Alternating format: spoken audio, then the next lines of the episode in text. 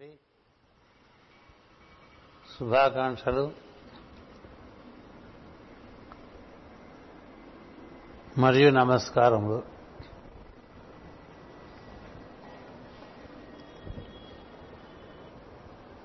పలికిడిది భాగవతమట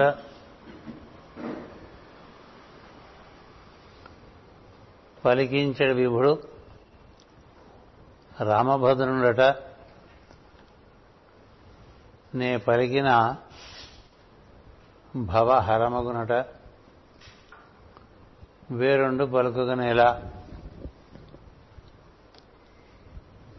భాగవతము తెలిసి పలుకుట చిత్రంబు. సూలికైనను తమ్మి సూలికైన విభుత జనుల వలన విన్నంత కానంత తెలియవచ్చినంత తేటపరతు. ఈ రెండు పద్యాలు భాగవతం ప్రారంభించేప్పుడు మనం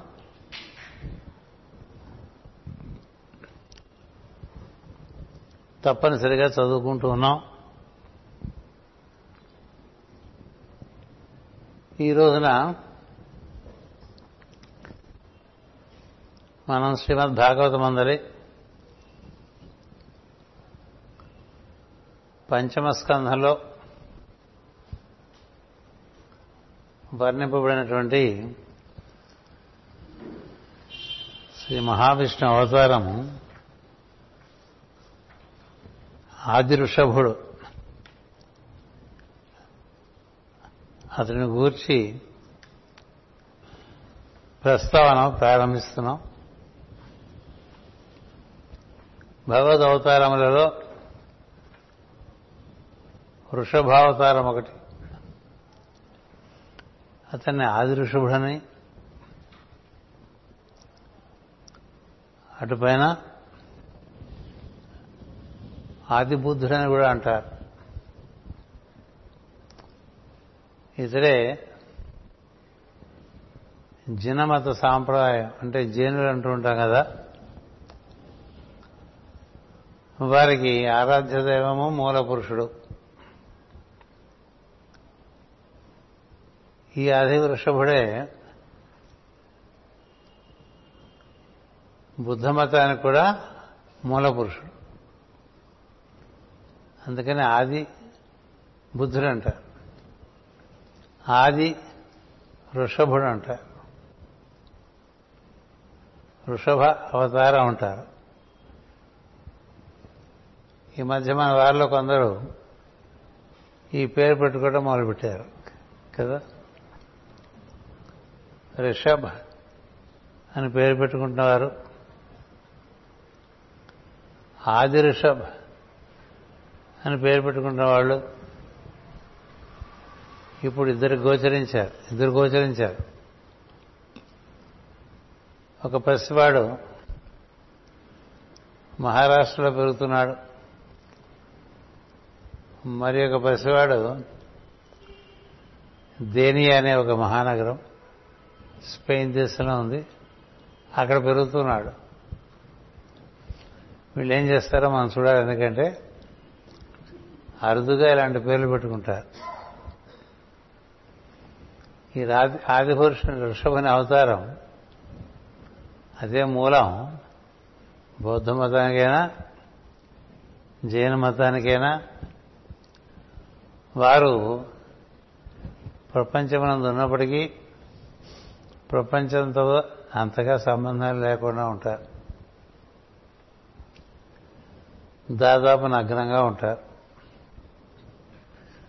నగ్నంగా ఉండేవాడు అంతకుముందు మనకు సనక సనందన సనత్ అది.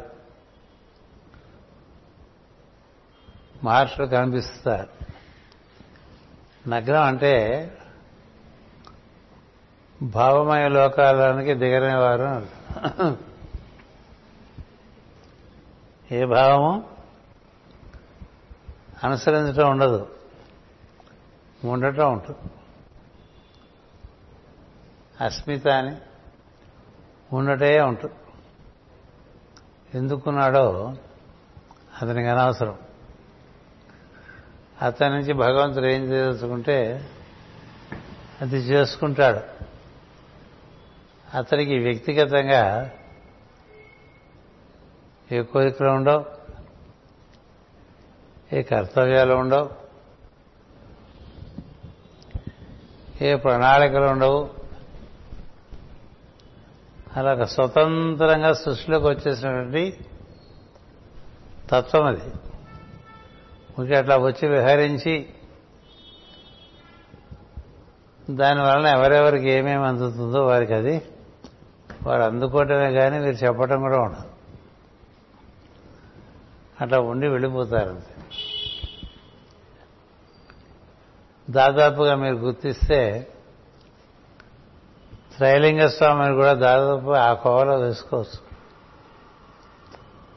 వారు మూడు వందల సంవత్సరాలు దేహంలో ఉండి ఉన్నారంతే.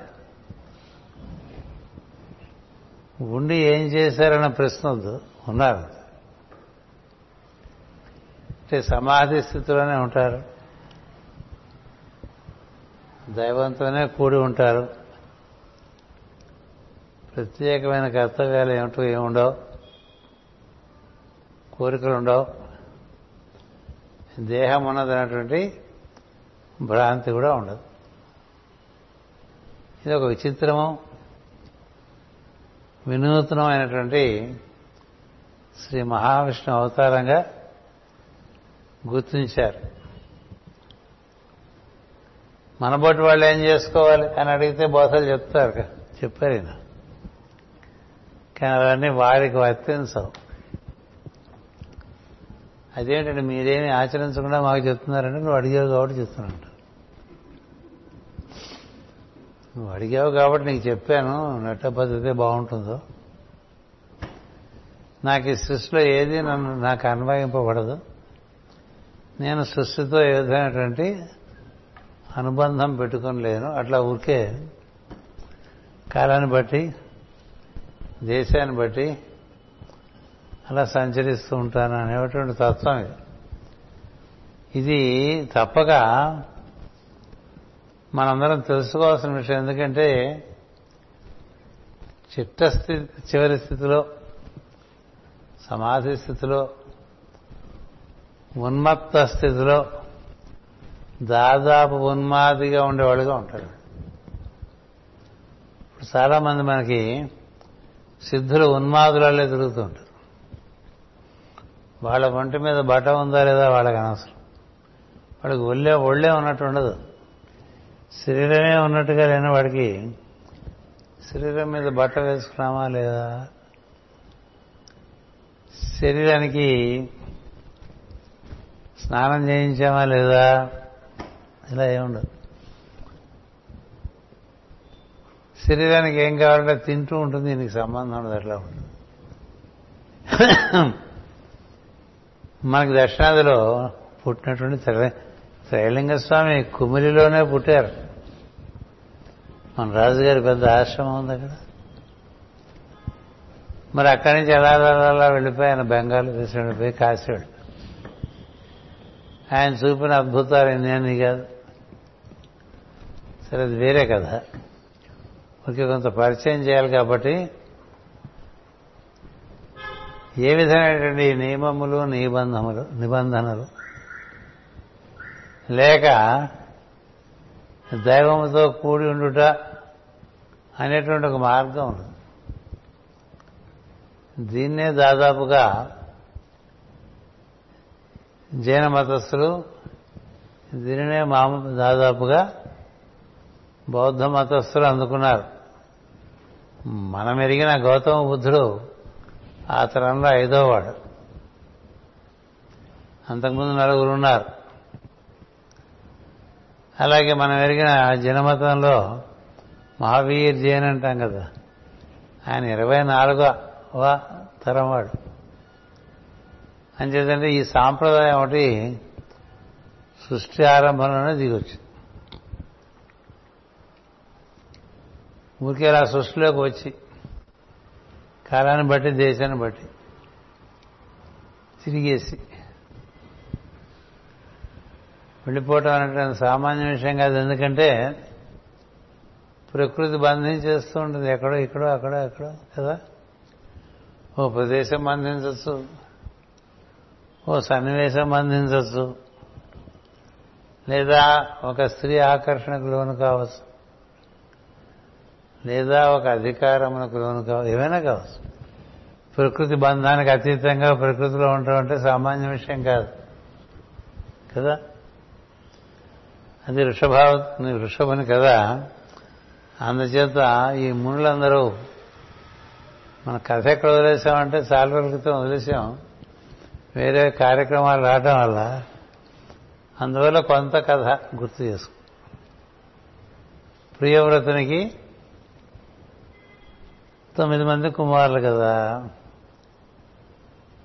అందులో ప్రథమైనటువంటి అగ్నిధ్రునికి పుట్టిన వాళ్ళు నాభికి భూ పరిపాలన అప్పచెప్పారు. నాభి మేరు దేవుని పెళ్ళి చేసుకుని భూమి మీద సమస్తమైనటువంటి కర్మములను పరిపూర్ణంగా నిర్వర్తించి సంతానం కోసం చేసే ప్రయత్నంలో తన చుట్టూ ఉండేటువంటి మునులు బ్రాహ్మణులు. ఆయన చేత యజ్ఞం చేయించగా ఆ యజ్ఞానికి చాలా పరితృప్తుడైనటువంటి భగవంతుడు మహావిష్ణువు. వీరందరికీ దర్శనం ఇచ్చాడు. దర్శనం ఇచ్చినప్పుడు ఈ మునులు ఎలాంటి మంచి వాక్యాలు చెప్పుకున్నారో రెండు తరగతులు చెప్పుకున్నాం. అవి మనలో ఉండొచ్చు ఉండకపోవచ్చు అది వేరే సంగతి. ఏదేమైనప్పటికీ వెనక్కి వెళ్తే ముందుకెళ్దాం కాబట్టి ఊరికే అట్లా టూకీగా గుర్తు చేస్తున్నా. మనలో ధారణ శక్తి పెరగటం కోసం విన్న విషయాలని నెమరు వేసుకుంటూ గుర్తుపెట్టుకుంటూ ఎంత చాంతాడవలే ఉన్నా కదా అందులో వివరాలతో గుర్తుపెట్టుకోవడం అనేటువంటిది ప్రజ్ఞ యొక్క ఒక పాఠం ఒక విశేషం. అలాంటి ధారణ ఉన్నవాడే ధ్యానానికి అర్హుడవుతాడు. సరే ఈ విధంగా ముళ్ళందరూ తపస్సు చేస్తే శ్రీ మహావిష్ణువు ప్రసన్నుడై ఇలా పలికాడు. ముళ్ళారా మీరు స్థుతించిన పలుకులు వేదవాక్యములు. ఇటు స్తోత్రములలో నన్ను సంతుష్టిని చేసి నాకు సాటి అయిన పుత్రునిమ్మని మీరందరూ కోరితిరి ఇది నాకు వేడుకయే గాని మరి యొక్క భావము కాదు. మీలాంటి వాడినే మాకు వండివ్వండి అంటే ఆయనే వచ్చేసాడు అయిపోయింది. కదా? ఆయనను స్వర్గము మొదలుగా గల లోకములలో నాకు సాటి వచ్చు పుత్రుని మీరు పొందలేరు.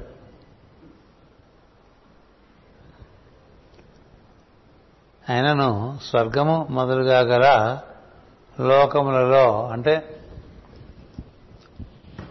ఈ ఏడు లోకాలు ఉంటాయి కదా ఈ లోక ఏ లోకాలకి ఈయన స్వామి అధిష్ఠించి ఉంటాడు? అందులో ఇరుక్కోడు. దాన్ని నిర్వర్తిస్తూ ఉంటాడు. అందుకని ఆయనతో సరి సమాన వాడు అక్కడ వస్తాడు అందుచేత వీలుపడదు ఏ లోకమందనో నాకు నేనే సాటి అని. అంటే దిగి వచ్చినా దేనికి అతుక్కోడండి?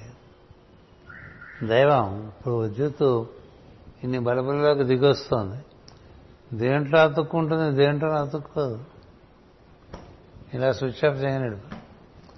ఎక్కడ ఇరుక్కుపోయింది విద్యుత్ ఉండదు కదా.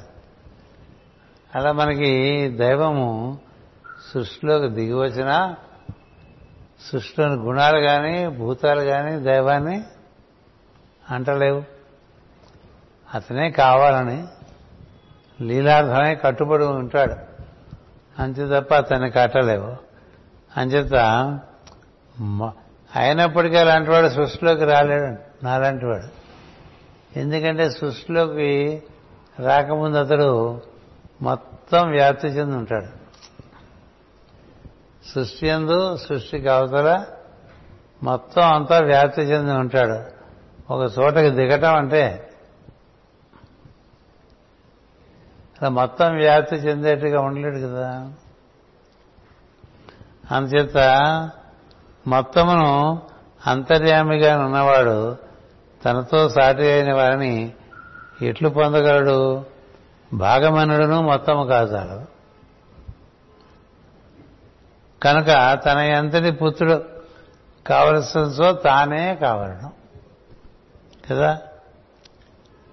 సర్వాత్ముడే నరదేహముతో గర్భస్థపడుతున్నాడని తల్లిదండ్రులు గుర్తుంచుకునవలను అన్నారు. మాస్టర్ గారు. ఇలా పుట్టుకొచ్చినవాడు ఉంటాడే వాడి మొదలు అందరి జీవుల మొదలు ఒకటే. మనకి మొదళ్ళే గుర్తుండవు. ఇన్ని జీవులకి మొదలు ఏదో దాన్నే పురుషోత్తముడు అంటారు కదా? అందులో నుంచి అందరూ వస్తూ ఉంటారు. అందులోకి అందరూ వెళ్ళిపోతూ ఉంటారు. అందులోంచి వచ్చిన వాడు ఏడు లోకాల్లో ఉంటారు. అలా భూలోకంలో కూడా అనేక ఖండముల్లో అనేక దేశముల్లో అనేక ప్రాంతాల్లో ఉంటారు. ఎవరికి వారు వారి భాష వారి రాష్ట్రం వారి దేశీయత ఇంతవరకు గుర్తుంటుంది కానీ వాడు అసలు భూమికి కూడా సంబంధించిన వాళ్ళు కాదు మనం ఎవరు ఎక్కడి నుంచో వచ్చాం. అవి వెళ్ళిపోవాలనుకుంటే మూలం తెలియాలి. కదా? అంతేత మూలం పట్టుకోవడం కోసమే పదిహేనో అధ్యాయం ఇచ్చారు భగవద్గీతలో. బ్రాహ్మణుడు నాకు ముఖమొకటి వలన బ్రాహ్మణ వాక్యము తప్పదు. నేను తప్పించుకున్నటకు లేదు. మీరు నా యందు నా ఏడు కుమారుడు అడిగితేరని కనుక నాభి పత్ని యొక్క మేరుదేవి ఎందు నేనే పుత్రుడనై జనించేదను అని పలికి పరమేశ్వరుడు మేరుదేవి చూస్తుండగా యజ్ఞమున అంతర్ధానమందెను. ఆమె గర్భమున తాను పుత్రై జన్మించు అవతారమునకు ఒక ప్రత్యేక ప్రయోజనము సాధింపబడిన కదా నర దృష్టిలో దిగంబరుడు ఊర్ధ్వరేతస్కుడు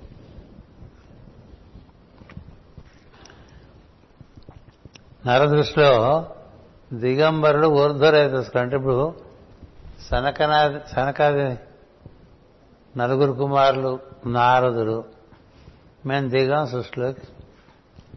సృష్టికి ఉపకరిస్తూ ఉంటాం సహకరిస్తూ ఉంటాం.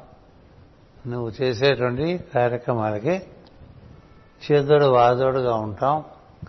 అందరికీ ముక్తి ప్రసాదించేటువంటి మార్గంలో ఉపయోగపడతాం తప్ప సృష్టి ప్రజాసజ్ఞం సగ్గం అంటూ ఇట్లా దిగిపోం మేము. అష్ట ప్రకృతులకు దిగవన్న వాళ్ళు ఐదుగురు ఉన్నారు.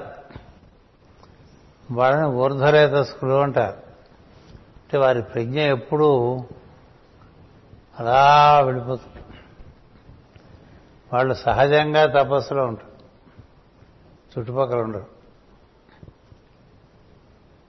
ఎందుకంటే అలాంటి ఆ ప్రజ్ఞని ఇటు పక్కకి మళ్ళించడానికి కూడా వాళ్ళకి ఆసక్తి లేదు. అది మనం సృష్టి ఆరంభంలో చదువుకున్నాం వాళ్ళ గురించి. సో వాళ్ళ వల్ల సృష్టిలో కొంత ప్రయోజనం నెరవేరుతూ ఉంటుంది. కానీ నరదృష్టిలో దిగంబరుడు ఊర్ధ్వరేతస్కులకు ప్రత్యేక జ్ఞాన మార్గమునకు చెందిన తపస్విజనుడు. ఒక సాంప్రదాయముగా ఏర్పడ ఏర్పడవలసి ఉన్నది. వారనే నైష్టికులు లేక ఆజన్మ బ్రహ్మచారులు వారు అవలంబించవలసిన యోగ మార్గమును ఉపదేశించుటకై జగదార్చార్యుడై విష్ణువు అవతరింపదలచాను. వాళ్ళని అనుసరించే వాళ్ళు కొంతమంది ఉంటే కదా ఇందులోంచి బయటపడతారు. ఎవరు ఇందులోకి దిగలేదో వాళ్ళతో ముడిపెట్టుకుంటే వాళ్ళ పని ఏంటి వాళ్ళు అటే పట్టుకుపోతారు. మన కూడా అటే పట్టుకుపోతారు. సమస్త యోగి జనతారకంతం సనత్కుమారం శరణం ప్రపద్య అంటే మమ్మల్ని అటు పట్టుకుపో ఎందుకంటే యోగిజనులందరికీ ఈ భూమి మీద ఉండేటువంటి యోగీశ్వరులందరికీ తరింపించేది సనత్ కుమారుడు సమస్త యోగి జనం. యోగీ జనం. వారికి ఎవరయ్యా అంటే సనత్ కుమారుడే తారకుడు తరింపజేసేవాడు. కదా? అలాంటి వాడి స్మరణ వరణనే మనుషులు ఊర్ధ్వరేతస్కులవుతారు అందుకనే మనం సనత్ కుమారుని వరకు తలుచుకుంటూ ఉంటాం. సనత్ కుమారుడు మైత్రేయుడు గౌతమ బుద్ధుడు అటుపైన గురు పరంపరతో కదా? అంచేత ఈ మార్గం ఒకటి వీరితో ముడిపెట్టుకునే మార్గం ఒకటి ఏర్పరచడానికి అన్నట్టుగా మహావిష్ణువు దిగి వచ్చాడేమో అని ఒక భావన. ఒక భావన.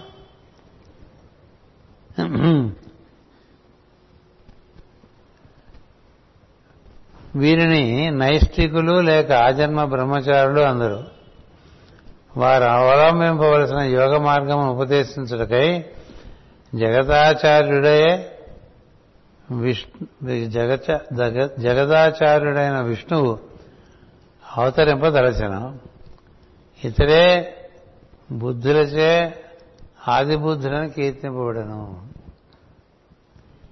జనులచే జనదేవుడు అని కీర్తింపబడను. నాభిపుత్రుడు అని దర్శింపబడను. ఇతని జీవితాన్ని బట్టియే జైన సాధనం అవతరించినది.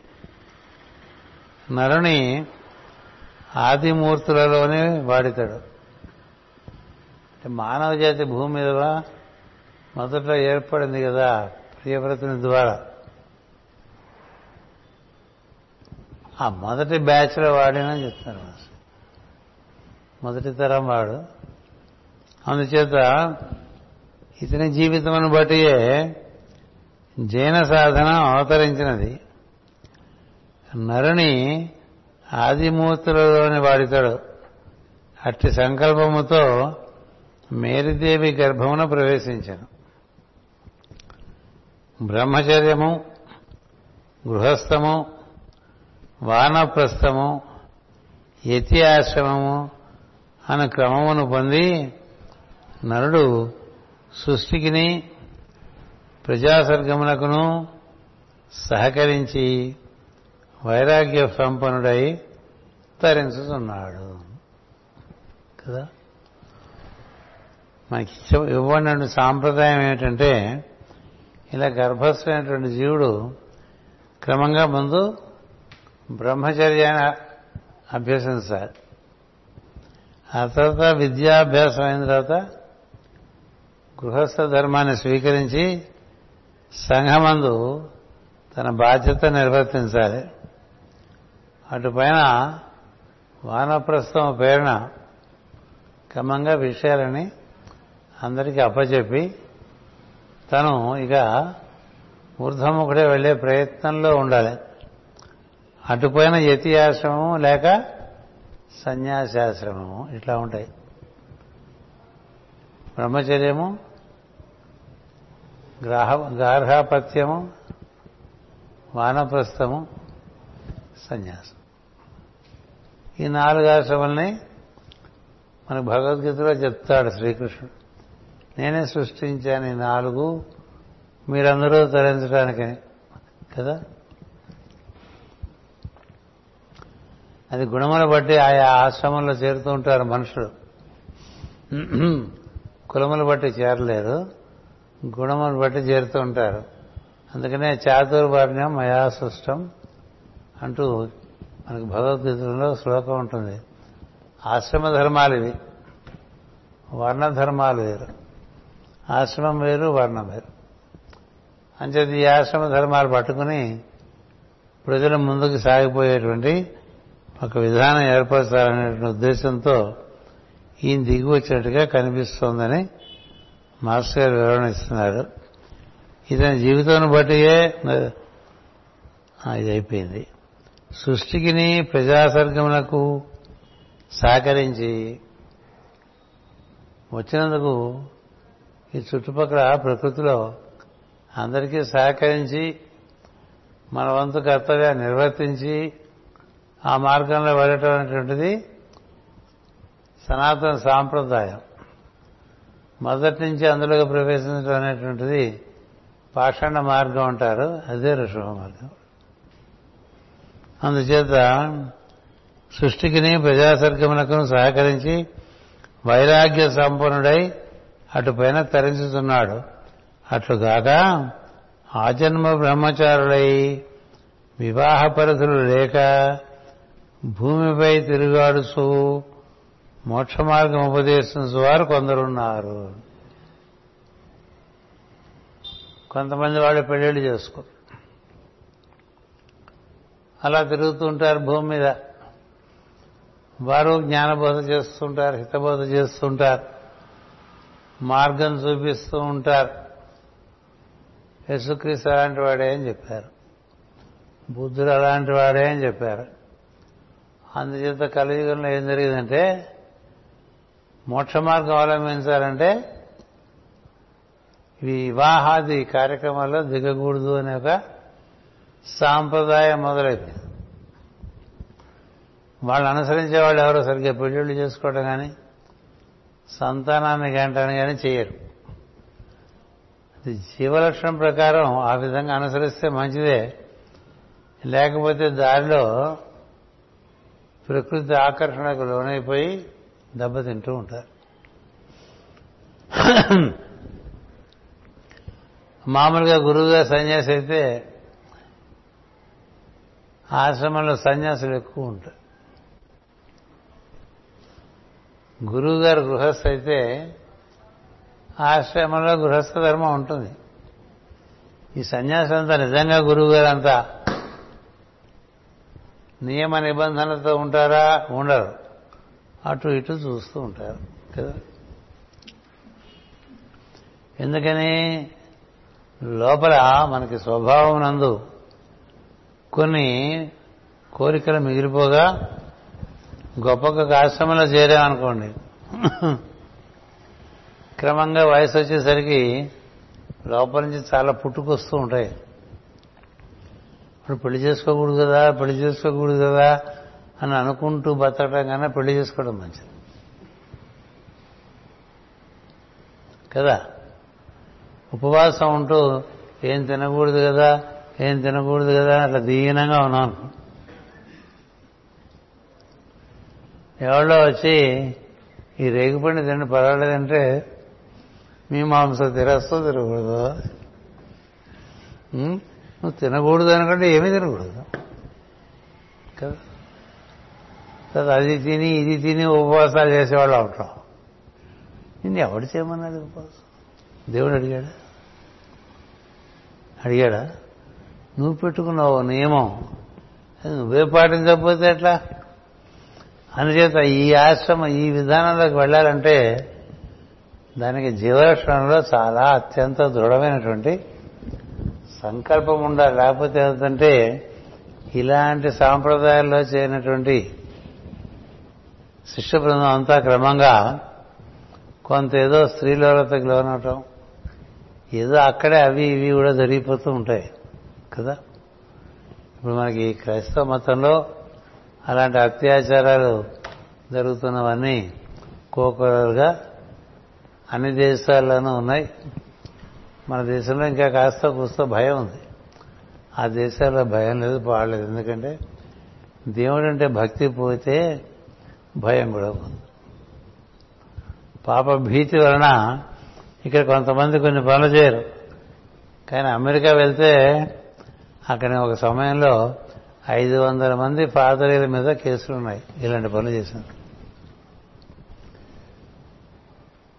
అంతేకాదు ఇలాంటి విషయాలు మనం బట్టిగా బాహాటంగా మాట్లాడుకోకూడదు. ప్రపంచంతో తెలిసిన విషయమే.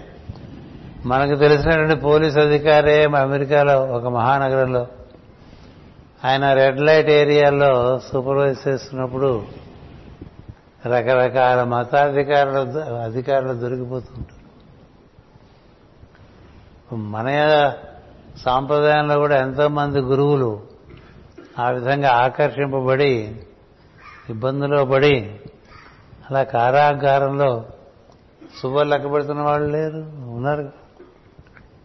ఎందుకు వచ్చింకోలే అందుకని దీన్ని తొక్కి పెట్టడం దమ్మించడం ఇదే. విధానం కాదు.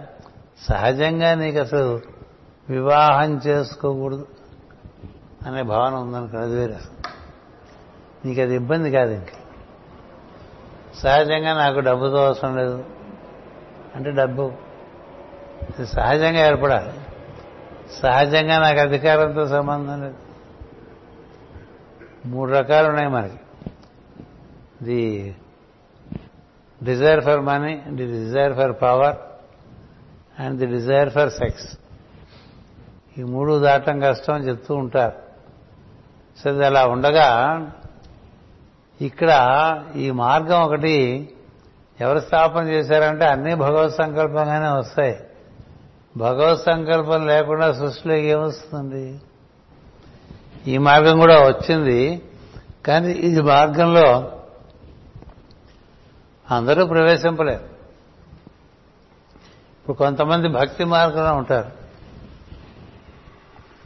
కొంతమంది జ్ఞాన మార్గంలో ఉంటారు. కొంతమంది యోగ మార్గంలో ఉంటారు కదా? కొంతమంది సంకీర్తన మార్గంలో ఉంటారు. నవవిధ భక్తులు అంటూ చెప్తుంది కదా? భగవద్గీత.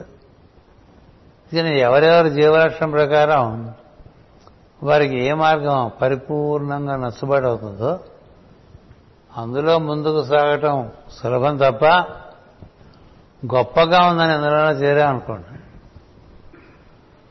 దాంతో ఇబ్బంది పడిపోతూ ఉంటాం. అందుకని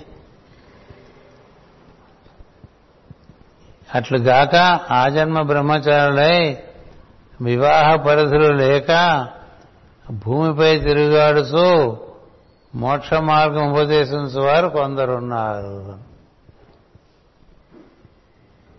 కొంతమంది అలా ఉన్నారు. వాళ్ళు ఇంకా ఈ ప్రపంచంతో సంబంధం లేదు అనుబంధం. యేసుక్రీస్తు ఏ ఆశకి లోను కాలేదు కదా? గౌతమ బుద్ధుడు ఏ ఆశకి లోను కాలేదు. వాడు కదా మహాత్ముడు. అంచేత అలా ఉండేటువంటి వారు ఉన్నారు వారు నారదాదుల వలె పరమ గురువులైనా కావచ్చును. లేక సృష్టి పరిణామ క్రమమున కర్తవ్యం నిర్వహించిన వెనుక కర్మశేషము లేకయే స్వచ్ఛందముగా జన్మలలోనికి లోకహితార్థమై దిగువస్వారనను కావచ్చు అర్థమవుతుంది కదా? అంటే వీళ్ళు ముక్త జీవులు అంటారు వీళ్ళని. వాళ్ళకి అక్కర్లే. వాళ్ళని ఏది బంధించదు. తిరుగుతూ ఉంటారు అలాగా. అక్కడక్కడక్కడక్కడ కాలం బట్టి దేశం బట్టి అవసరమైతే కొంత హితం చేస్తూ ఉంటారు. కొంత బోధ చేస్తూ ఉంటారు. అది చాలా వినటానికి చాలా బాగుంటుంది. ఆచరించడం చాలా కష్టమైన విషయం. ఎందుకంటే వీళ్ళకి అన్నం ఉన్నా లేకపోయినా పర్లేదు. నీళ్ళున్నా లేకపోయినా పర్లేదు. బట్ట ఉన్నా లేకపోయినా పర్వాలేదు. చలికాలమైనా వేసంకాలమైనా ఒకటి అట్లా ఉంటాం. అయ్యే పని కదా. అమ్మచ్చ కొంతకాలం క్రితం ఒక ఇరవై ఏళ్ళ క్రితం బోధివలస అనే గ్రామంలో ఒక వినూత్నంగా ఒక విద్యాలయం పెట్టారు. ఆయన పేరు ఋషి సాంప్రదాయంలో స్కూల్ పెట్టారు అన్ని చక్క నియమాలు. ఎక్కువ రోజులు లేదు ఎందుకంటే మంచి విషయాలకి ఆయుర్దాయం తక్కువ యుగంలో. అందుచేత పెట్టే చాలా బాగుంది. అక్కడికి ఆ పిల్లలకి చక్కని పోషకమైనటువంటి పాలు ఇవ్వటం కోసం గుంటూరు నరసాపూరు ఆ ప్రాంతాల నుంచి కొన్ని మంచి గవిడి గేదెల్ని. పుష్టిగా ఉంటాయి గవిడి గేదెలు మొత్తం నల్లగా ఉంటాయి. ఎక్కడ కాస్త కూస్తా బ్రౌన్ కూడా ఉండదు. నిగనిగలాడుతూ ఉంటాయి. చాలా బలంగా ఉంటాయి. గేదెలందు గవిడి గేదె నేనయ్యా అన్నట్టుగా ఉంటాయి.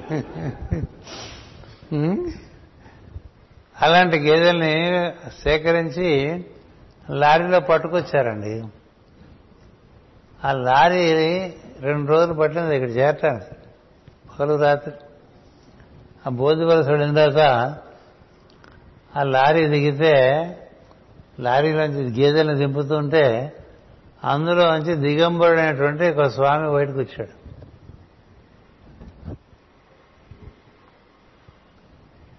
వస్తే ఇదేంటి స్వామి మీరు ఇందులో ఉన్నారంటే ఏమో అన్నాడు. ఆయనకి లారీ ఎక్కేవాని కానీ గేదెల మధ్య ఉన్నామని కానీ. అలా వెళ్ళిపోయాడండి వీళ్ళని చూస్తుండగానే అక్కడ చుట్టుపక్కల అన్ని తిరిగేసి ఆ పక్కన ఒక గుట్ట లాంటిది ఉంటే దాన్ని ఎక్కి కూర్చున్నాడు. కూర్చుంటే అందరికీ ఆశ్రమైంది ఏం అడగడు? ఏం చేయడు? బట్టలు కూడా లేవు. ఉంటాడు. ఉంటే కొన్నాళ్ళు పోయిన తర్వాత ఉండే వాళ్ళకి స్వామికి ఏదైనా పెడితే మనకు కలిసి వస్తుంది ఇలా ఉంటాయి కదా మనకి. మందన్ని బేరాలే కదా. జస్ట్ బిజినెస్ స్పిరిచువల్ బిజినెస్ పెట్టుకుందాం. ఆయన ఒకసారి పిలిచి అన్నం పెడతాను రండి స్వామి అంటే వచ్చాట. ఇది జరిగిన విషయం మొన్న మధ్య కూర్చున్నట్ట. ఆకు వేసేట తీసేట. ఆకు వేశారట తీసేసేట. ఏంటంటే ఇక్కడ పెట్టు నేల మీద. మనకి ఆకులు చాలుతాయండి. మనకు పళ్ళాలు కావాలి అది కావాలి ఇది కావాలి టేబుల్ కావాలి కుర్చీ కావాలి. సరే. అన్నీ వేసేట పదార్థాలు. ఆ చుట్టూ ఉండే ఇసుక ఈ కూరలు ఈ పచ్చళ్ళు అన్నీ కలుపుకుని తినేసేట. పులుసు ఎట్లా తింటా? చారు ఎట్లా తింటా? అట్లాగే తినేసాడు. మజ్జిగ అలాగే తినేశాడు కొంచెం నీళ్ళు తాగాడు వెళ్ళిపోయాడు మళ్ళీ ఆ గుట్ట మీద కూర్చున్నాడు. అది కొన్నాళ్ళు ఒక విశేషంగా నడిచింది. ఆ స్కూల్లో ఉండేటువంటి వాళ్ళు కూడా ఇది మనకేదో ఆశీర్వచనం అనుకున్నారు తప్ప మరొకలా భావించారు.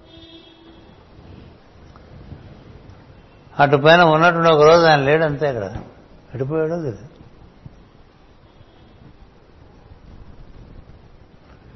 అంటే అలాంటి వ్యక్తిని చూడటమే ఒక అదృష్టం కదా? ఇలా ఉంటారు వీళ్ళు. అందుచేత పరిధులు లేక మోక్ష మార్గమును ఉపదేశించు వారు కొందరున్నారు. వారు నారదాదుల వలె పరమగురులైనా కావచ్చు. ఇప్పుడు దత్తాత్రేయుడు అనేక అనేక రూపాల్లో వస్తూ ఉంటాడండి మనం పెట్టుకున్నట్టుగా అందంగా వచ్చేస్తాడు అనుకోండి ఎలా పడితే అలా వచ్చేస్తాడు. కదా? ఈ శివుడైనా దత్తాత్రేయుడైనా వాళ్ళంతా ఉన్నత వేషధారుడు. కదా? అట్లా ఆభరణాలన్నీ పెట్టుకుని కిరీటం పెట్టుకుని ఒంటి మీద పూలమాలలు వేసుకుని అందంగా తయారై వస్తాడు ఆ రాడు. ఎవరు? శివుడు దత్తాత్రేయుడు. In the most unexpected way he comes and he blesses and he goes away there after people realize that it was a great being that visited కదా అట్లా ఉంటుంది. ఇప్పుడు అందరినీ అవధూతులను కూడా అంటూ ఉంటారు. అందుచేత అలాంటి పరమ గురువులైనను కావలసిన లేక సృష్టి పరిణామ క్రమమున కర్తవ్యమును నిర్వహించిన వెనుక కర్మ విశేషము లేకయే. కర్మశేషము లేకయే. స్వచ్ఛందముగా జన్మలలోనికి లోకహితార్థమై దిగువత్సవారనను కావచ్చు. లోకహితార్థం ఇట్లా వస్తుంటారండి. లోకంలో ప్రత్యేకంగా వాళ్ళకేం కార్యక్రమాలు లేవు. అలాంటి వారైనా కావచ్చును ఈ రెండు తగిన వారికి కామక్రోధాదులు ఉండవు. వారి దేహములు కూడా లకు కూడా వివాహాదులు ఆవశ్యకములు కాకపోవటం వలన అర్హత కూడా ఉండదు. అంటే వాళ్ళకి వివాహం యొక్క అవసరం లేదు కాబట్టి శరీరంలో తద అనుగుణమైనటువంటి అంగములన్నీ కూడా మూసుకుపోయి ఉంటాయి. ఆ ద్వారాలు తదనుగుణమైనటువంటి అధోతే రేతస్సు ఇలాంటివి ఉండవు. ఎందుకంటే అవి ఎప్పుడో అయిపోయింది. ఊర్ధ్వరేతస్సులు అంటూ ఉంటారు. వీరిని అగ్నిశ్వాతులు అని కూడా అంటారు.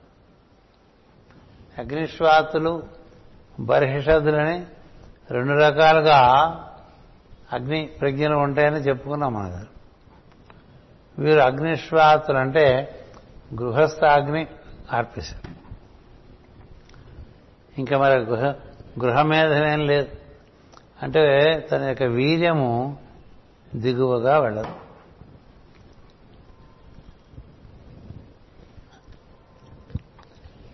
ఆవశ్యకములు కాకపోవటం వలన అర్హత కూడా ఉండదు. అట్టి వారికి ఆచార్యుడై దిగువచ్చుటకు నారాయణుడు సంకల్పించిన. ఈ సాంప్రదాయములకు చెందిన వారే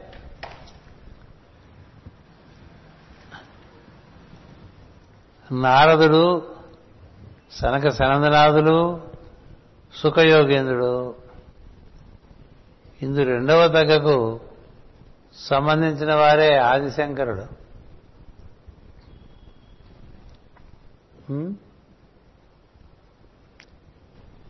మరియు మరియు యేసుక్రీస్తు మున్నగవారు. వీరినే పరమహంసలు లేక ఆజన్మముక్తులు అంటారు. వాళ్ళు ముక్త జీవులే దేహం ధరించారు. అందుకని ముక్తి కోసం ఇంకా వేరే ప్రయత్నం లేదు. వాడిని ఏ భావము బంధించదు. మేరు వంటి స్థిరత్వం కలిగి కలిగిన శ్రీహరి సమస్త లక్షణ సమన్వితుడిగా మేరుదేవి గర్భమున శమదమాది గుణములతో ఉద్భవించాను. అలాంటి ఆయన ఒక ఆయన పుట్టుకొచ్చాడండి. ఆ క్షణమున సకల జీవరాశులు సంతోషమందిరి. మన సాంప్రదాయంలో ఈ బౌద్ధ మతానికి క్రమంగా దానికి ఇలా దారి చూపించేసాం అది వేరే విషయం. ఎందుకంటే అది అందరూ నిర్వర్తించగలిగింది కాదు. ఇప్పుడు శంకరులాగా ఎవరు ఉండగలరు? ఏడో సంవత్సరం నుంచి. కదా? ఎవరన్నా చూసి ఊరికే పులించేసి వాతలు పెట్టుకున్నట్టుగా కాకుండా ఉండాలని. వేద సాంప్రదాయం దీన్ని ఇది ఒక మార్గమే కానీ ఇది అనుసరణీయమైన మార్గం కాదు అందరికీ అని చెప్పారు. అలా దీన్ని తొక్కేలా. గొప్ప విషయం ఏంటంటే సనాతన ధర్మంలో ఇలాంటి మార్గాలు కూడా ఉన్నాయి కానీ అందరికీ అది ఉచిత అనుచితం కాదన్నారు ఆచరింపదగింది కాదన్నారు తడుకైన తెల్లని దేహకాంతితో మహాబల పరక్రమలతో దృఢ శరీరముతో అతడు ఉద్భవించను. కనుక తండ్రి అతనికి ఋషభుడని పేరు పెట్టాను. తెల్లహా నందీశ్వరుడిలా ఉన్నట్టండి. కాంతి. నందీశ్వరుడు కాంతి మనకు తెలియదుగా ఎంతసేపు శివలింగమ్మకు చూస్తూ ఉంటాం. కదా? శివుడు నందితో నందితో మాట్లాడుకుంటూ ఉంటాడు. ఎందుకంటే అతడు ఒక్కడే నిజంగా శివునికి ఉన్ముఖుడు ఎప్పుడు? ఎప్పుడును. అంత ఉన్ముఖత్వం అమ్మవారిలో కూడా చూడు శివుడు. అందుకనే శివారాధనకి నందీశ్వరుని అనుమతి కావాలి. నందీశ్వరుని అనుమతి లేకుండా శివ పూజ చేస్తే శివుడు వెళ్ళిపోయి నంది దగ్గర కూర్చుని వాళ్ళు ఏదో చేస్తుంటారు పదం ఏదో మంచి కబుర్లు చెప్పుకుందాం. ఎవరు ఎవరికి ఉన్ముఖులు తెలియదు తెలియాలి కదా? ఇక్కడ మాస్టర్ గారు ఒక వివరణ ఇచ్చారు. ఈ వృషభం అంటే మనలో ఉండేటువంటి రేఫమని మనలో ఉండేటువంటి వైఖరి వాక్కని. బాగా కంఠధ్వని కంగుమని మోగాలంటే ఋషభుని యొక్క ప్రజ్ఞ మనలో ఉండాలి. అందరి గొంతులు అంత కంగని మోగవు కదా? మూతయా? కొంతమంది మాట్లాడుతుంటే వినబడిన కూడా కనపడు ఏదో గుణుక్కున్నట్టుగా ఉంటుంది కదా? కొంతమంది గొంతులు అద్భుతంగా మోగుతాయి. వాడు గొంతు కంచు గొంతు అంటుంటారు. మీకు గుర్తుందో లేదో మా చిన్నప్పుడు సూరిబాబు అని ఒక నాటక పాత్రధారి ఉన్నాడు. ఆయన కంఠం ఎత్తితే మిగతా పాత్రధారుల కంఠాలని కూడా పేలవమైపోయి అల్లపడ అలాగే రఘురాము. రఘురామయ్య ఆయన పేరేంటి? రఘురామయ్య ఈలపాట ఈ సూరిబాబు కంసు కంఠం ఆ రోజులో చాలా ప్రశస్తి మనకు తెలిసిందలా ఘంటసాల వారే కదా.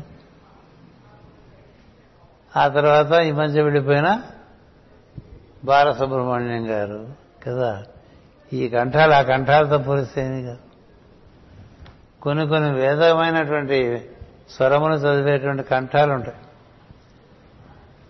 అవి ఎంత అద్భుతంగా శబ్దోచ్చారణ చేసి చుట్టూ ఉండేటువంటి పరిసరాన్ని మార్చేస్తుంటాయి.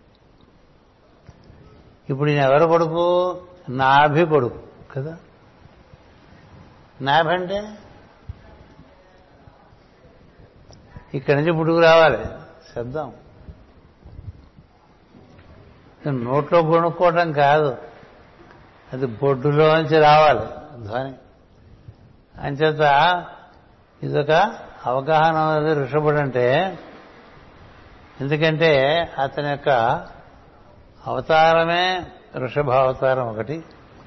ఆ కంఠం కూడా అలాంటిదే.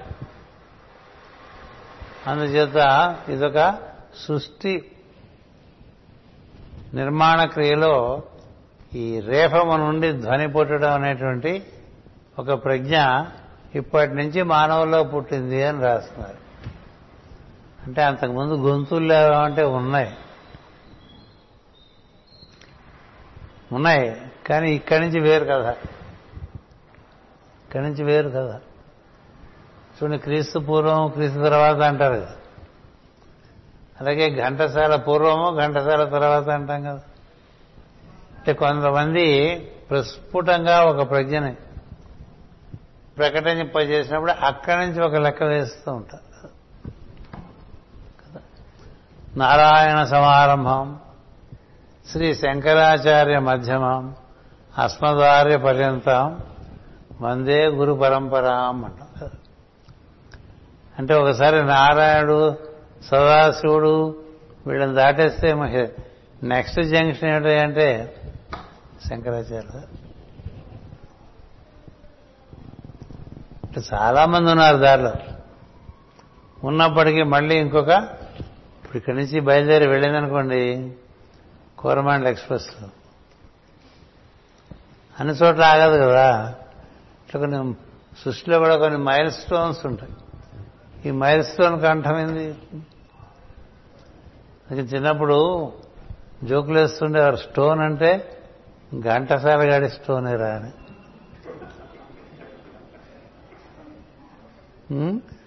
అలాంటి దీన్ని గ్రావాణములు అంటారు ఇలాంటి గ్రావాణములు గలవాడు రావణుడు. అందుచేతనే ఆయన చేతే వేదస్వరం కట్టించాడు శివుడు. సరే అది వేరే కదా అందుచేత ఈ శబ్దార్థముల దోలికిపోతే ఇక్కడ ఒక పేరా ఉంది. అది గబగబా చదివేస్తాను వృషభుడనగా శ్రేష్ఠుడని ఒక అర్థము. ఋషభుడు అంటే కేవలం ఎద్దు అనుకోకండి. తెల్లటి ఎద్దు చాలా శుభంకరం. అలా ఉండగా ఎద్దులో శ్రేష్టమైన ఎద్దు. కదా? శ్రేష్ఠుడని అర్థము. ఈ కథలో మరి ఒక రహస్య కథ కూడా ఇమిడి ఉన్నది. వృషభుడనగా ఎద్దు. రంకె వేయునని ఆ పదమునకు అర్థము. కంఠమందలి స్వరపేటికల నుండి పుట్టినట్టి నాదమును కూడా వృషభమందురు.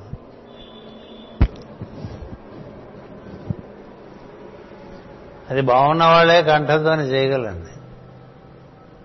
మిగతా వాళ్ళు చేసిన అందుండి వ్యక్తమైనటువంటి ధ్వని పరిసరాలను ఆకర్షించదు పరిసరాలని ప్రభావితం చేయదు. అంచేత అలాంటి కంఠధ్వని ఇది ప్రణవమునకు బహిర్గతమైన ఋగ్వేద స్వరూపము. ఎవరి ఎందు ఓంకారం బాగా ఉంటే ఎవరి ఎందు ఓంకారం సిద్ధిస్తూ ఉంటే వారి యొక్క నాదం బాగుంటుంది. వారి యొక్క ఉచ్చారణ బాగుంటుంది. వారి కంఠధ్వని బాగుంటుంది. ఎందుకంటే ప్రణవమే మూలం ప్రాణానికైనా వాక్కుకైనా శబ్దానికైనా ధ్వనికైనా. అందుచేత చిన్నతనంలో గొంతు నెలలో నిలబెట్టేసి నదిలో పిల్లల్ని వేదస్వరాలు చెప్పించేవారు.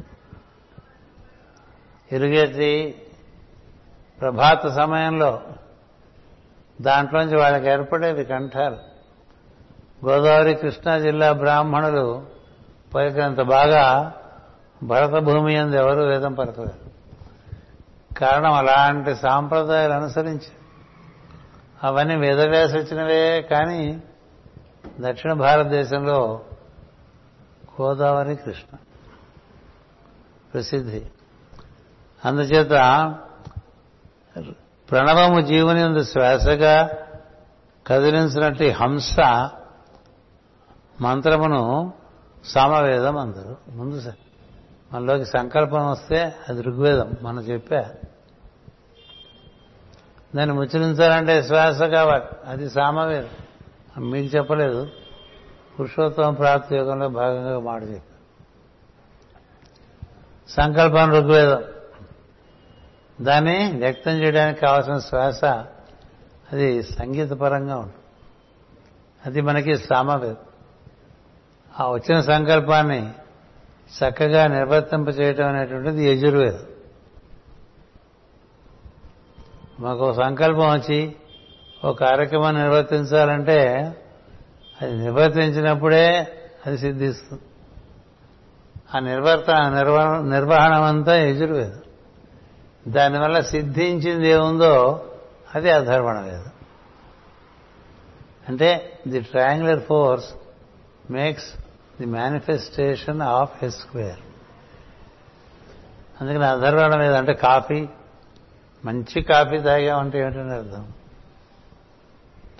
అందులో పాలు పంచదార కాఫీ డికాషను సమపాళ్ళుగా ఉండి చక్కని వేడిగా ఉండి మంచి గ్లాసులోనో కప్పులోనో ఇచ్చారనుకోండి. కదా? అప్పుడు కదా నువ్వు అనుభవిస్తావు కాఫీ. అలా ఋగ్వేదము సామవేదము యజుర్వేదము ఎవరెందు సమన్వయింపబడతాయో వారే ఎవరేందు సమన్వయింపబడతాయో వారే కార్యక్రమములందు సిద్ధి పొందుతూ ఉంటారు. అందరికీ సంకల్పాలు చాలా రావచ్చు అందరికీ కార్యక్రమాలు సిద్ధించవు కదా? వీటి వల్ల సిద్ధిస్తుంది అందుచేత ఈ హంసధ్వని సమవేదం అని చెప్పారు. దీనినే వై దీని నుండి పుట్టిన కంఠస్వరమును వైఖరి వాక్కు లేక ఋగ్వేదము అందరు. శ్వాస నుండి వాక్కు పుట్టుతున్నది గనక సమవేదము నుండి ఋగ్వేదము పుట్టినది. వాక్కుతో మరల ప్రణవగానం అభ్యాసం చేయబడటంలో ఋగ్వేదం నుండి సమవేదము పుట్టుతున్నది. ఇట్టి వైఖరి వాక్కు యొక్క పుట్టుకయే ఋషభుని అవతారముగా రూపింపబడినది. వాక్కుతో శబ్దార్థములను కల్పించుకొని ఎన్ని లోకముల విషయములను శాస్త్ర విషయములను సంభాషించుకున్నను ఆ వాక్కు వాని అంటదు కదా? మనలోంచి బోర్డు మాటలు బయటకు వాక్కుకి ఏమంటావు మనకేమన్నా అంటాడు దాని ఇంపాక్ట్ మనకు ఉంటుంది కదా?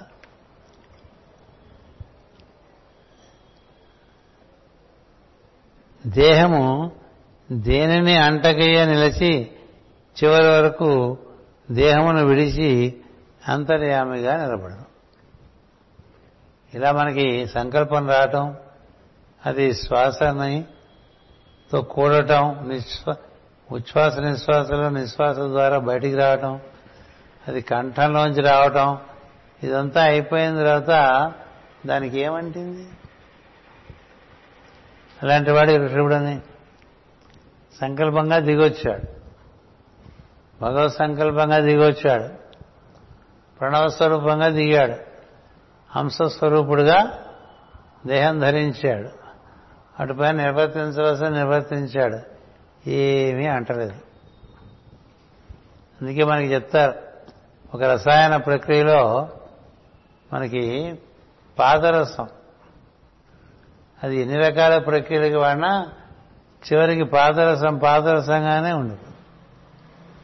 అది దేంతో కలదు రసాయనిక శాస్త్రంలో కూడా క్యాటలిస్ట్ అని చెప్తూ ఉంటారు. క్యాటలిస్ట్ ఎప్పుడు మిగిలిపోతూ ఉంటాయి. ప్రాసెస్ అన్నీ చేసినా అది అదిగానే ఉంటుంది. అది మార్పు చెందదు దానివల్ల అన్నీ మార్పు చెందదు తోడు పెట్టడం వల్ల పాలు పెరిగైపోయినాయి. తోడు అట్లాగే ఉంటుంది ఏమిటి తోడు? పెరిగగా? అది మార్పు చెందలేదు కదా. అలాగే ఒక జీవుడు ఒక లోకంలో ప్రవేశించి ఒక దేహంలో ప్రవేశించి మూడు గుణములను పంచభూతములను ఆధారంగా ప్రవర్తిస్తున్నప్పుడు ఏమీ అంటకుండా ఉండగల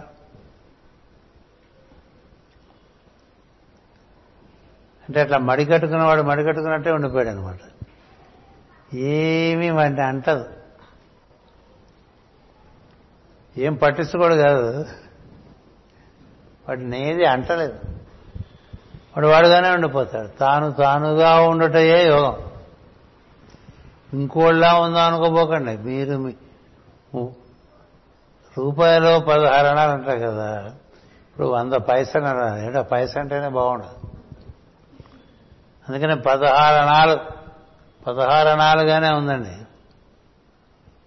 పెట్టుబడి పెట్టుబడిగానే ఉంది వ్యాపారం పెరిగిపోయింది. కదా? కదా? దాన్నే మూలధనం అంటూ ఉంటారు. అందుకే నీ మూలధనం నువ్వే. నువ్వు ఖర్చు కాకుండా బయటకు వచ్చేస్తే సార్ జీవుడు ఇలా బాగా ఖర్చు అయిపోతూ ఉంటాడు కదా. వాడు ఖర్చు కాకూడదు. వాడి శరీరంలో ఉండేవన్నీ ఖర్చు అయిపోయిన వస్తాడు వెళ్ళిపోతాడు. అంచేత దేహం విడిచి అంతర్యామిగా నిలబడను. ఈ కథనే ఋషభుని కథగా తెలియదడం వాకు ఏ విధంగా నాలుగు స్థితుల్లో పరా పశ్యంతి మధ్యమ వైఖరి స్థితుల్లో ఏర్పడి నీ నుండి బయటకు వచ్చిన తర్వాత మళ్ళీ యథాతథంగా ఉండిపోతుందో. నువ్వు కూడా ఈ అష్టప్రకృతితో కూడిన శరీరంలోకి దైవం నుండి దిగి వచ్చి ప్రవేశించిన వాడివి మళ్ళీ అలాగే యథాతథంగా చేరిపోవటం అనేటువంటిది వృషభ మార్గం అని గుర్తించండి. మనం ఎప్పుడు అంటూ ఉంటాం కదా క్షేమంగా వెళ్ళి లాభంగా రా అంటుంటాం లాభం ఎందుకు? క్షేమంగా వస్తుంది వాడు లాభంగా వచ్చాడు అనుకోండి అవి ఇవి పట్టుకొస్తాడు. ఆ పట్టుకొచ్చేవే సర్వకి. చిక్కు తెచ్చి పెడతాయి కదా. అలా వాడెవడో అమెరికా వెళ్ళట అమెరికా వరకు ఎందుకంటే బెంగళూరు వెళ్తే చాలు. ఈయన ఉద్యోగం వచ్చింది సాఫ్ట్వేర్ ఇంజనీర్ అయ్యాడు. వాడికి ఉద్యోగం వచ్చింది. వాడిని బెంగళూరు పంపించారు సంతోషంగా తల్లిదండ్రులు. మా అబ్బాయి పలానా కంపెనీలో సాఫ్ట్వేర్ ఇంజనీర్. నెలకి తొంభై వేలు లక్షన్నర. అయ్యో చెప్తూ ఉంటారు కదా. ఓ మూడేళ్ళైన తర్వాత వాడు తిరిగి వస్తాడు. ఎలా వస్తాడంటే పక్కన ఒక అమ్మాయి ఉంటుంది. కదా? ఆశీర్వదించండి నాన్న అంటాడు. అంతే అయిపోయింది. వీడికి గుండె పేలిపోతుంది కదా. ఎందుకని మనకి ఇండిపెండెన్స్ రాగానే ఆలోచనలో చాలా తేడా వచ్చేస్తుంది. మరి ఎంతమంది అలా తల్లిదండ్రులు ఇచ్చిన శరీరాన్ని తల్లిదండ్రులు పోషించి పెంచిన శరీరాన్ని తల్లిదండ్రులు కాక తాను ప్రేమించినటువంటి ఒక యువతో యువనికో అప్పచెప్పేసి తల్లిదండ్రులు మర్చిపోలేదు. కదా? అలాగే మనకి రకరకాలుగా ఉంటాయి. కాస్త ఊరు దాటితే చాలు. ఎన్నో వికారమైన వేషాలతో తిరిగి ఇంట్లో ఆడవాళ్ళ మధ్య పొట్టిలాగలేసి తిరుగుతుంటే అది సంస్కారమేనా? చెప్పండి. ఇంట్లో ఆడవాళ్ళ మధ్య తిరుగుతుంటే లుంగియే పైకెత్తి కట్టుకోరు. ఎందుకంటే సంస్కారం ఏంటంటే కాలి మడమ నుంచి కంఠం వరకు శరీరాన్ని కప్పుకోవటం సంస్కారం. అంగసౌత్సవాలు చూపించడం సంస్కారం కాదు. అలాంటిది మన వాళ్ళందరూ పొట్టిలాగులు వేసుకుని ఆఫీసర్లు కూడా టీ షర్ట్లు వేసుకుని జీన్ ప్యాంట్లు వేసుకుని ఆ జీన్ ప్యాంట్లో కూడా ఎంత మోకాల దగ్గర చిరిగిపోతే అంత గొప్ప కదా? మీకు తెలుసో తెలీదు నిన్ననే మహారాష్ట్రలో ఒక నియమం పెట్టారు. ప్రభుత్వ ఆఫీసుల్లో పనిచేసే వారెవరు టీ షర్ట్లు వేసుకోరాదు జీన్ ప్యాంట్లు వేసుకోరాదు మర్యాదస్తుల వలే దుస్తులు వేసుకుని ఆఫీసుకు బుద్ధిగా రండని ఎందుకంటే అది కేవలం జీన్ ప్యాంటుతో ఆగదు. అయిపోయిన చిరిగిపోయిన ప్యాంట్లు వేసుకుంటారు. చిరిగిపోయినంటే వీళ్ళే చింపేశారు. కొనుక్కునేప్పుడే చిరిగిపోయి ఉంటుంది. కదా? అట్లాగే వీపులు కనబడేట్టుగా ఆడవాళ్ళ బట్టలు ఎక్కడ పడితే అక్కడ కనబడేట్టుగా బట్టలు ఇదే సంస్కృతి. ఎందుకు వచ్చిందంటే వెళ్ళినవాడు యథాతథంగా రాలే. యథాతథంగా రాలే. ఒక ఉదాహరణ చెప్తున్నా. మా నాన్నగారు అన్నదమ్ములు నలుగురు. మా తాతగారు మహా తపస్వి. పూర్తిగా వైదిక ధర్మాన్ని పాటిస్తూ ఓ పెద్ద జమీందారి సంస్థానాన్ని సంరక్షించారు నిప్పు వలె. సరే ఆయన ఇంట్లో ఇంట్లో ఉంటే తండ్రి ఇంట్లో అంతా సాంప్రదాయం. సరే వీళ్ళంతా దగ్గరలో ఉండే చెన్నపట్నంకి వెళ్ళిపోయారు చదువు. అప్పటికి అదే మహానగరం బాపట్ల వాళ్ళకి కదా. వెళ్తే అక్కడ ఇట్లా పిలకలు పెట్టుకుని చిన్నపట్నంలో హాస్టల్లో తిరుగుతుంటే వాళ్ళు వీళ్ళు అంటారు కదా. అందుకని వీళ్ళంతా పిలకలు తీసేసి ప్యాంట్లు చొక్కాలు వేసుకుని ఇక్కడి నుంచి తీసుకెళ్ళినటువంటి బట్టలు ఉంటాయి అవి జాగ్రత్తగా పెట్టెలో మడిచేసి మళ్ళీ మనకి సెలవులు ఇస్తారు కదా. సెలవులు ఇచ్చేప్పుడు తిరిగి వచ్చేప్పుడు దారిలో మళ్ళీ బొందులాగులు బొత్తం బొత్తం చొక్కాలు వేసుకుని గుండు కూడా చేయించుకుని ఏకంగా వచ్చేసేవాళ్ళు. ఎందుకంటే వాళ్ళ నాన్నకి వాళ్ళు బాగా ఉన్నట్టుగా అనిపించారని. ఇలా తిప్పరపడేవాళ్ళ అంచేత ఇప్పుడు వృషభావతారం అంటే ఆయన ఎలా వచ్చాడో అలాగే ఉన్నాడు అలాగే వెళ్ళిపోయాడండి. అంటే ఏంటి లోపల పోసినటువంటి ద్రవం అలాగే బయటకు వచ్చేసింది అనుకోండి అదేమిటోనండి? ఆహారం లాగా బయటకు వచ్చేస్తుంది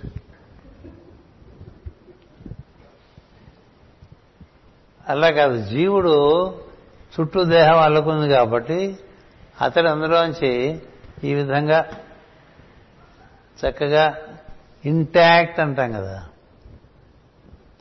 యథాతథంగా రావటం అనేటువంటిది వృషభ మార్గం. అది ఎలా ఉంటుందంటే మనలోకి ప్రవేశించినటువంటి సంకల్పం. ప్రవేశించక ముందు అది పరావాక్.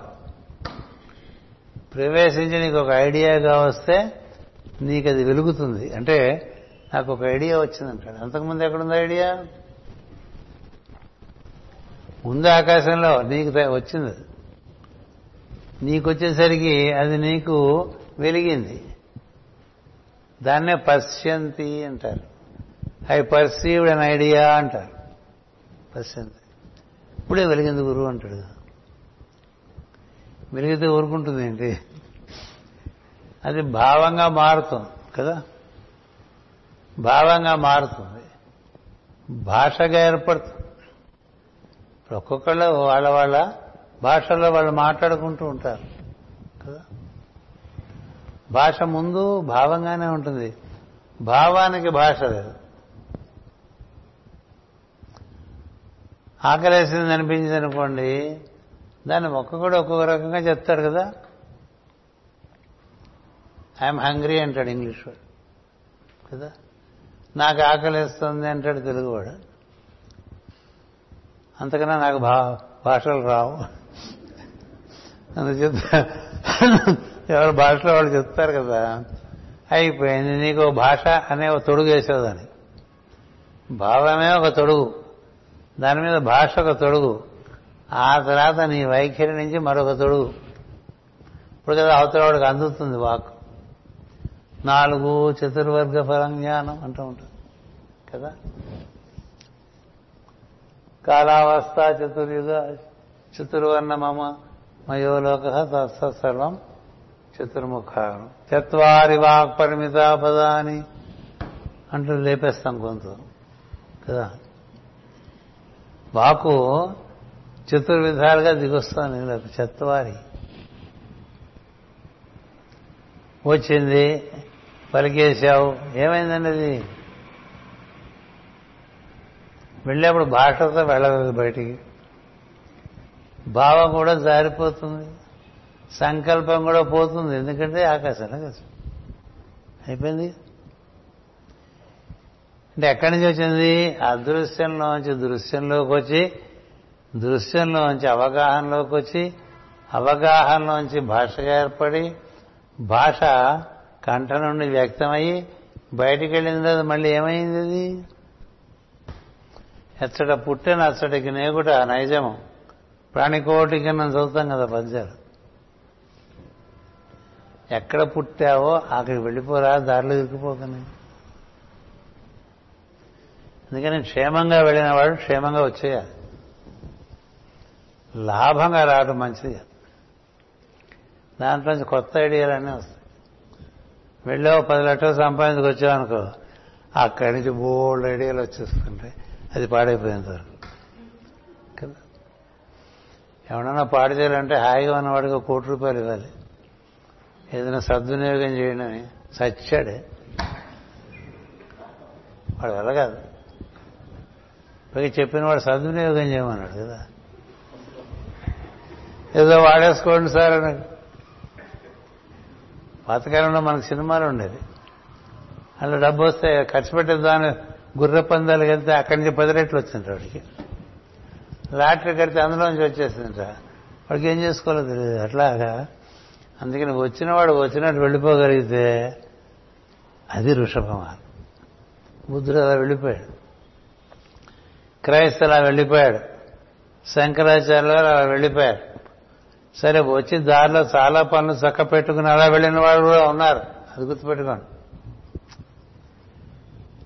ఇట్లా వచ్చాడు తిరిగాడు వెళ్ళిపోయాడు. అడిగిన వారికి ఏదో చెప్పాడు అనేది ఓ పద్ధతి.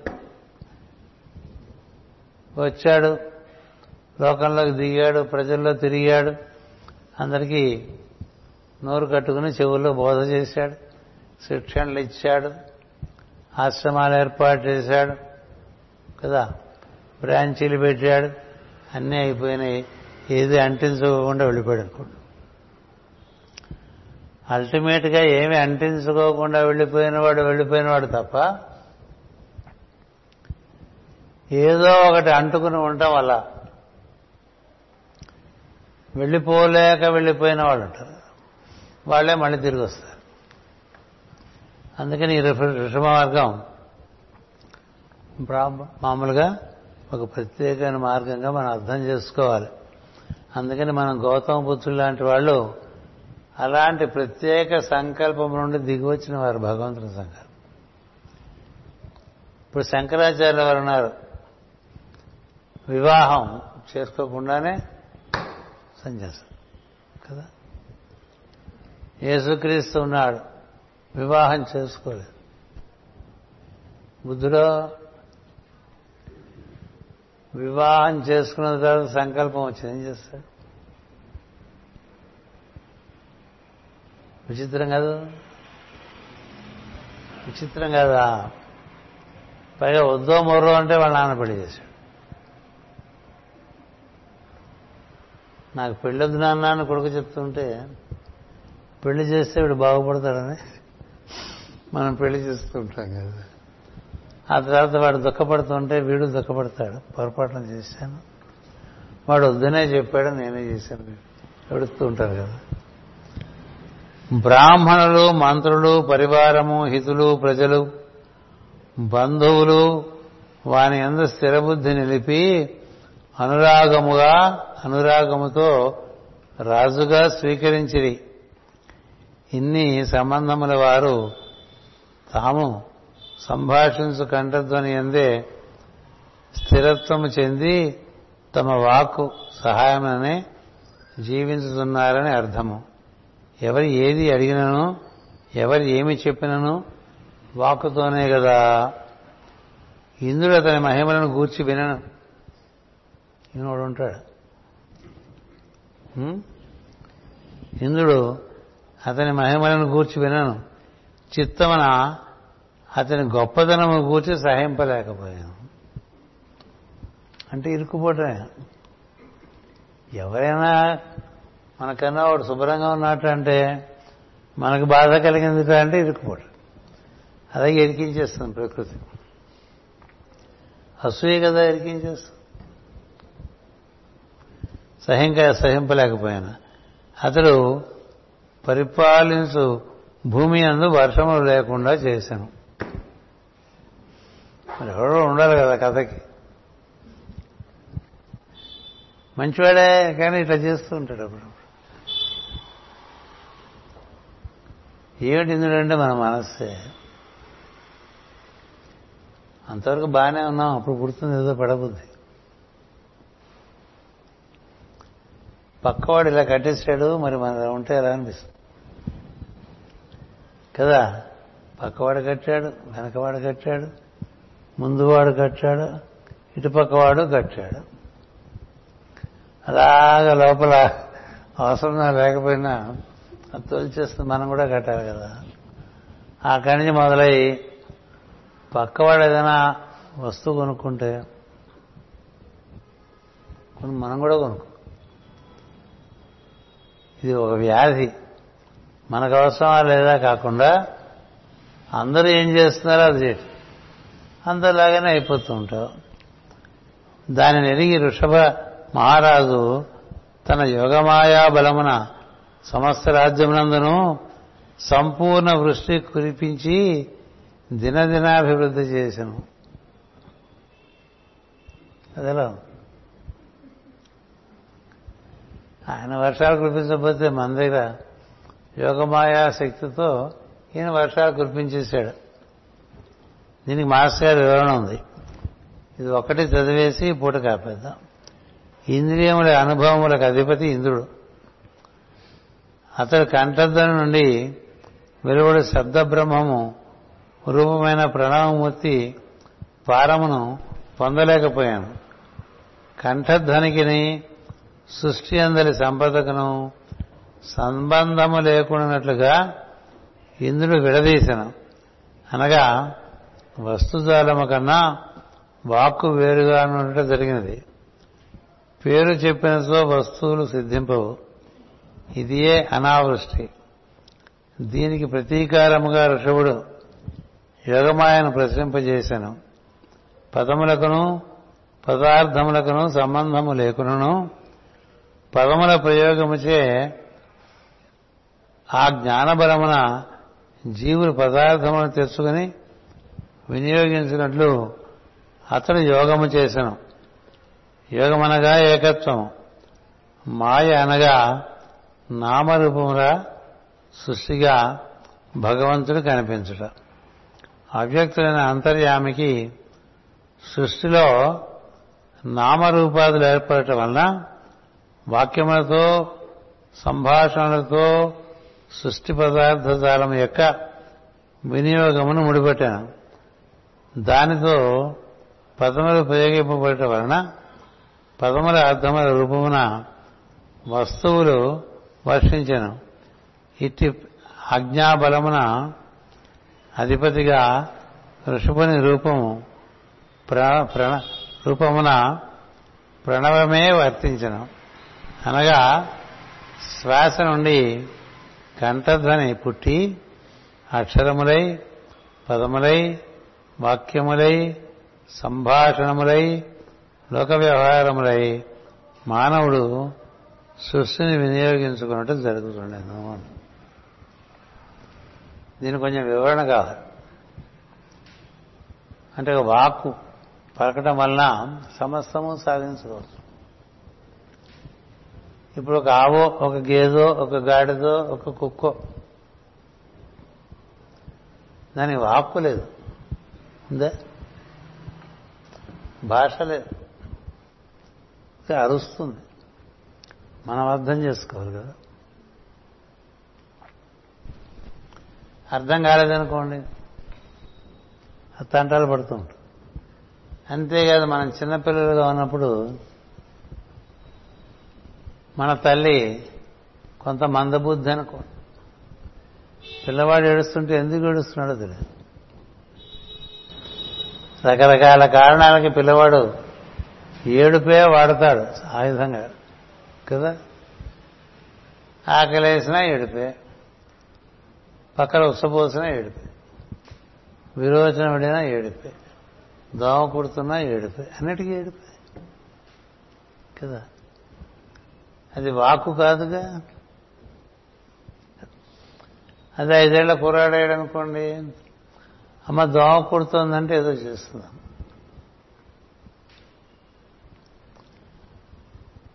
అంచేత కేవలం ధ్వని పుట్టడం కాదు ధ్వనికి అర్థము అక్షరములు పదములు వాక్యములు వ్యాకరణము భాష ఇవన్నీ రాలేదనుకోండి నువ్వు ఒక రకంగా అసహాయతకు గురవుతూ ఉంటావు కదా. ఇప్పుడు చెట్టు మీద ఒక కాకి గూడు పెట్టుకుందాను ఇంకోటి ఏదో వేరే జాతి పక్షి ఆ చెట్టు మీద వాళ్తే అది అరుస్తూ ఉంటుంది. ఎందుకు ఇలా అరుస్తుంది కాకని మనం చూస్తే అక్కడ ఇంకోటి ఉంటుంది. ఓహో. దానికి కాకి భయం ఏంటి? దాని గుడ్లు తినేస్తుంది. అలాగే మధ్యాహ్నం అపరాహ్నం వేళ కాకులు చెరుస్తూ ఉంటాయి.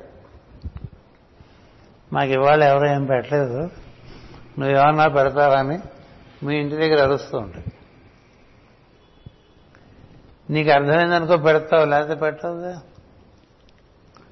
అయినా రెండింటికి చెప్ప పెట్టకుండా ఏమన్నా వస్తే మనం మనుషులైనా పెట్టడం ఇలా తయారైపోయాం మనం కదా? అమ్మ ఆకలిగా ఉంది కొంత అన్నం పెడతారంటే ఇప్పుడే కడిగేసే గిన్నె ఉంటుంది కదా వండి పెట్టే పరిస్థితి ఎక్కడ ఉంది?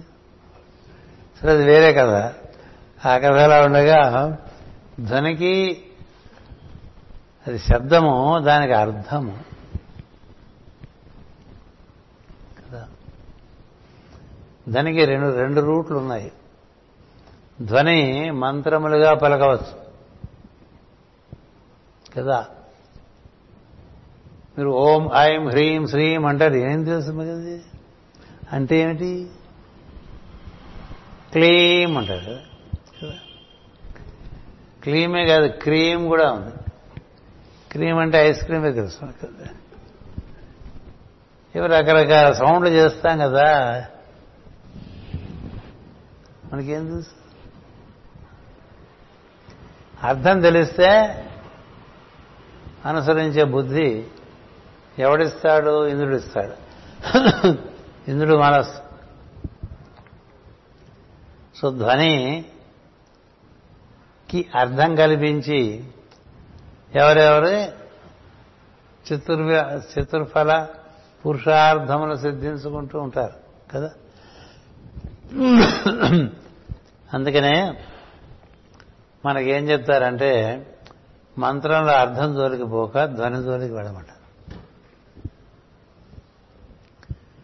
మంత్రంలో అర్థం జోలికి పోక.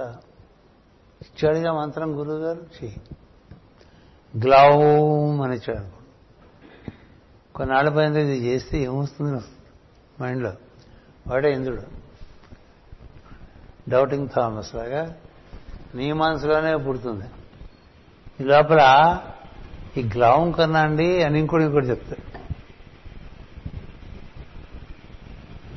లేరా అడిగితే మంత్రాలు చెప్పేవాడు బోళ్ళు మంది ఉన్నారు. అడిగితే మంత్రం చెప్పకూడదు. వాళ్ళలో ఉండే శ్రద్ధ బట్టి ఒకటి అంతకు ముందే ఒక మంత్రం పుచ్చుకున్నాడు అనుకో. అలాంటి వాడికి నువ్వు మంత్రం ఇస్తే నువ్వు అపచారం చేసిన వాడు అవుతావు.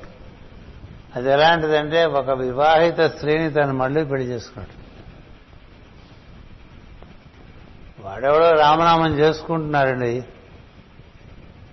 వాడికేదో మనసు కొంచెం చెలించిందండి. ఏదో గురుగారి దగ్గరికి వెళ్ళాడు. ఊరుకుంటాడండి గురుగారు.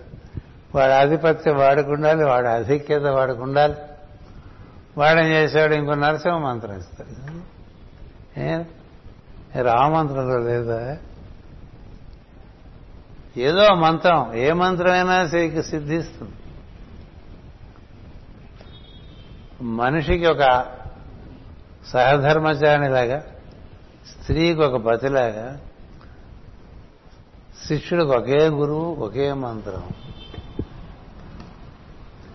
పది మంత్రాలు వాడిచ్చాడని వీడిచ్చని తెచ్చుకుంటే ఇంటేవాడు కాక ఇంటో మూడు మందిని చేసుకున్నట్టు అవుతుందండి. అవుతాయా? ఏమైనా సిద్ధిస్తుంది? చెప్పండి. అందుకని ఈ వృషభ ప్రజ్ఞలో ధ్వని ఉన్నది. ధ్వని నుండి మంత్ర శబ్దములు వచ్చింది. ధ్వని ఆధారంగానే సప్తస్వరములు ఏర్పడి ధ్వని ఆధారంగానే పదం అక్షరములు పదములు వాక్యములు ఏర్పడి మనం ఏమేం కావాలో నిర్వర్తించుకుంటూ ఉంటాం వాటితో కదా? ఇప్పుడు మిగతా పశుపక్షాదులు అరుస్తుంటే మనకి ఎట్లా తెలీదు మనం ఊరికే కేకలు పెడుతుంటే ఏం తెలుస్తుంది? కదా? అన్నిటికీ కేకైనా. ఇప్పుడు అన్నం వేశారు కూర పెట్టాలంటే? మళ్ళీ కేక? పచ్చడి వేయాలంటే? నెయ్యి వేయాలంటే? మంచినీళ్ళు కావాలంటే? వేరువేరు శబ్దాలు వేరువేరు అర్థాలు. అందుకని శబ్దానికి అర్థం చేకూర్చడం అనేటువంటిది ఏర్పడటం వల్ల సృష్టి సంపద మానవుడే పెంచుకున్నాడు. అలా కాకపోతే అర్థం తెలియని వాళ్ళు అర్థం పర్థం పని పనులు చేస్తారు కదా? ఈ అర్థం తెలుసుకుని తదనుగుణంగా ఉప్పు తెమ్మంటే ఉప్పే తెస్తుంది పంచదార తెమ్మంటే పంచదారే తెస్తాం కదా? ఊరికి మనం అరిస్తే అరిస్తే తెస్తారు? తయారు కదా.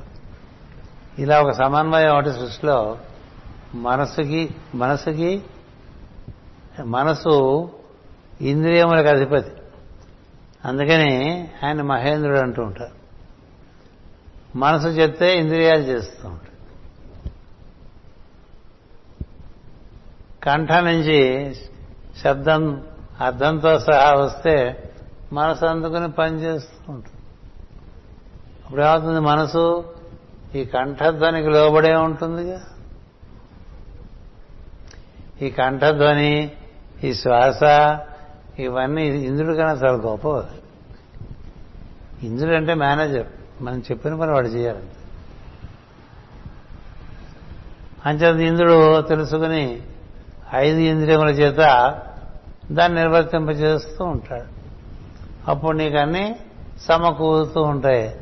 అలా సమకూరటానే సృష్టి సంపదను పెంచడం ఉంటారు అలాగా వర్షములు లేని చోట వర్షములు కురిపించాడు వృషభుడు అతని యోగమాయా బలం చేత అని ఒక విషయాన్ని ఇవాళ ఆవిష్కరించాం.